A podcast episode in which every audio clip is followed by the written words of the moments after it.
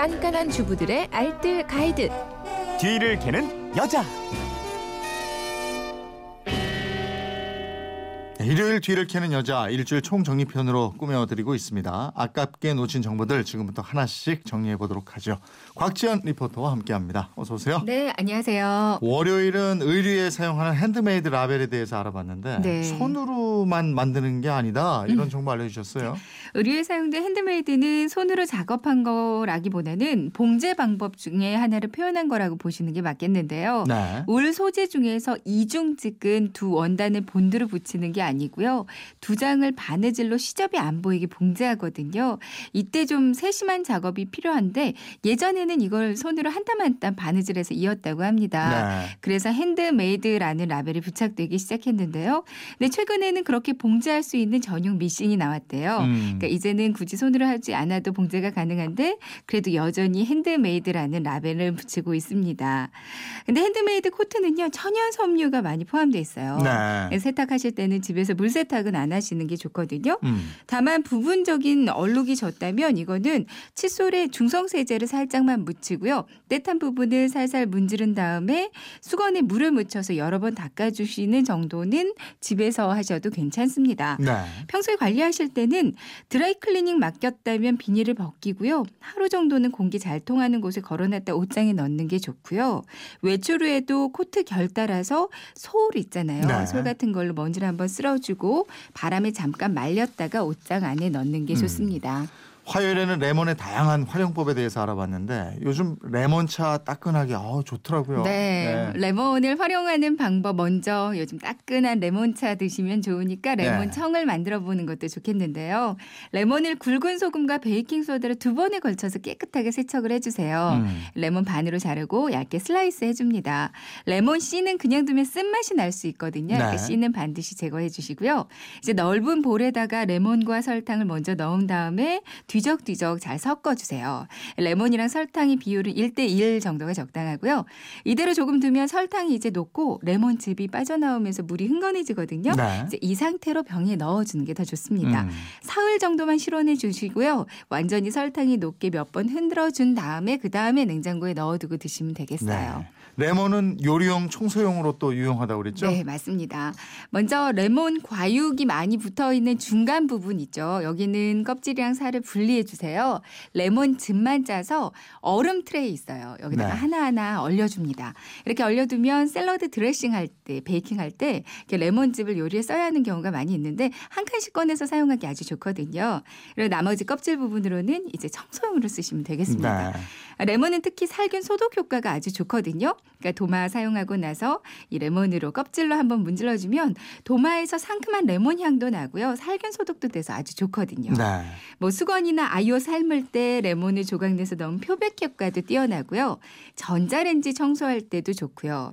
또 반찬 그릇에 냄새 뱄을 때도 이 레몬물을 하루 정도 담아두면 그 냄새가 많이 사라질 수가 있어요. 네. 그리고 각종 뭐 주방, 욕실, 물때, 기름때 제거할 때도 아주 유용합니다. 네.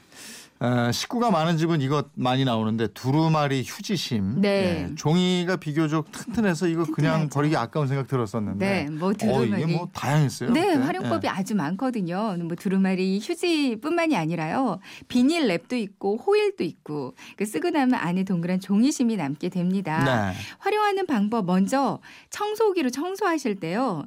휴지심 같은 경우는 앞부분을 창문 틈새 맞게 한번 접어주세요. 음. 그리고 휴지심을 그 뒷부분을 청소기 에다 끼우고 고무줄로 고정을 시킵니다. 이렇게 연결해두고 청소기 작동시키면 틈새 먼지 싹 제거하실 수 있거든요. 네. 두 번째 활용법으로는 정리 용도로도 사용하실 수 있어요. 휴지심 이용해서 전선, 에, 기계들 전선 있잖아요. 이걸 하나씩 모아서 이제 휴지심 안에다가 쏙 넣어주면 엉키지 않고 한눈에 찾을 수가 있고요. 그리고 뭐 아이라이너, 화장품들 있어요. 네. 이것도 통 안에 휴지심을 넣어서 칸막이처럼 분리를 해주고 이제 화장 소품 같은 거 종류별로 나눠서 보관을 하면 아주 편리하고 깔끔합니다. 머플러나 스카프 많이 두르시는데요. 휴지심이나 랩심에 한 장씩 말아서 나란히 넣어두면 보기도 좋고요. 주름도 안 져서 정말 좋거든요. 네. 이제 휴지심에다가 고무줄을 한 한두 개 정도 여러 번 돌려서 감아주세요. 음.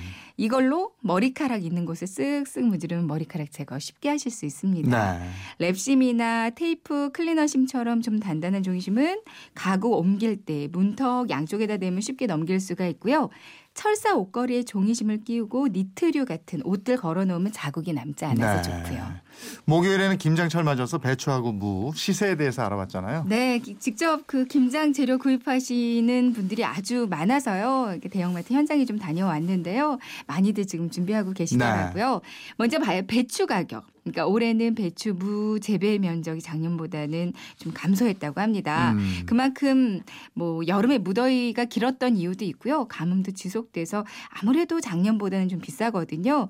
아, 그래도 지난달 배추 한 포기가 거의 만 원에 육박했는데요. 네. 이보다는 절반 넘게 떨어져서 배추 한 포기당 소매 가격 한 3,500원 정도 선. 평년보다는 그래도 1,000원 정도는 비싸고요. 네. 무도 역시 개당 2,000원 후반대입니다. 그러니까 음. 평년 가격이 1,645원인 걸 보면 이거보다는 한 1,000원 정도는 비싸다고 보시는 게 네. 좋겠어요. 김장 이거 안 할 수도 없고 그리고 요즘에 아이들도 김장하는 장면 잘 못 보니까 집에서 뭐 한 다섯 포기 안쪽이라도 한번. 해보면 좋을 것 같아요. 요즘 젊은 부, 주부들은 그렇게 많이 하시더라고요. 네. 맞아요. 김장 뭐 싸게 하려면 대형마트하고 재래시장을 적절하게 이용해라. 뭐 네, 이러셨고요. 네. 뭐 대형마트만 가시지 마시고요. 또 재래시장만 가시지 마시고 좀 적절히 이용하는 게 좋다고 그래요. 네.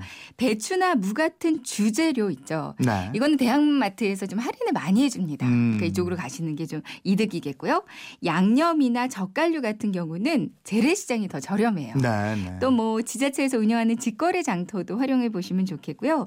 김장을 단체로 하게 되잖아요. 음. 비용 낭비, 재료 낭비를 줄일 수 있어서 이것도 참 좋은 방법이고요. 네, 알겠습니다. 일요일 판 뒤를 캐는 여자 곽지연 리포터였습니다. 고맙습니다. 네, 고맙습니다.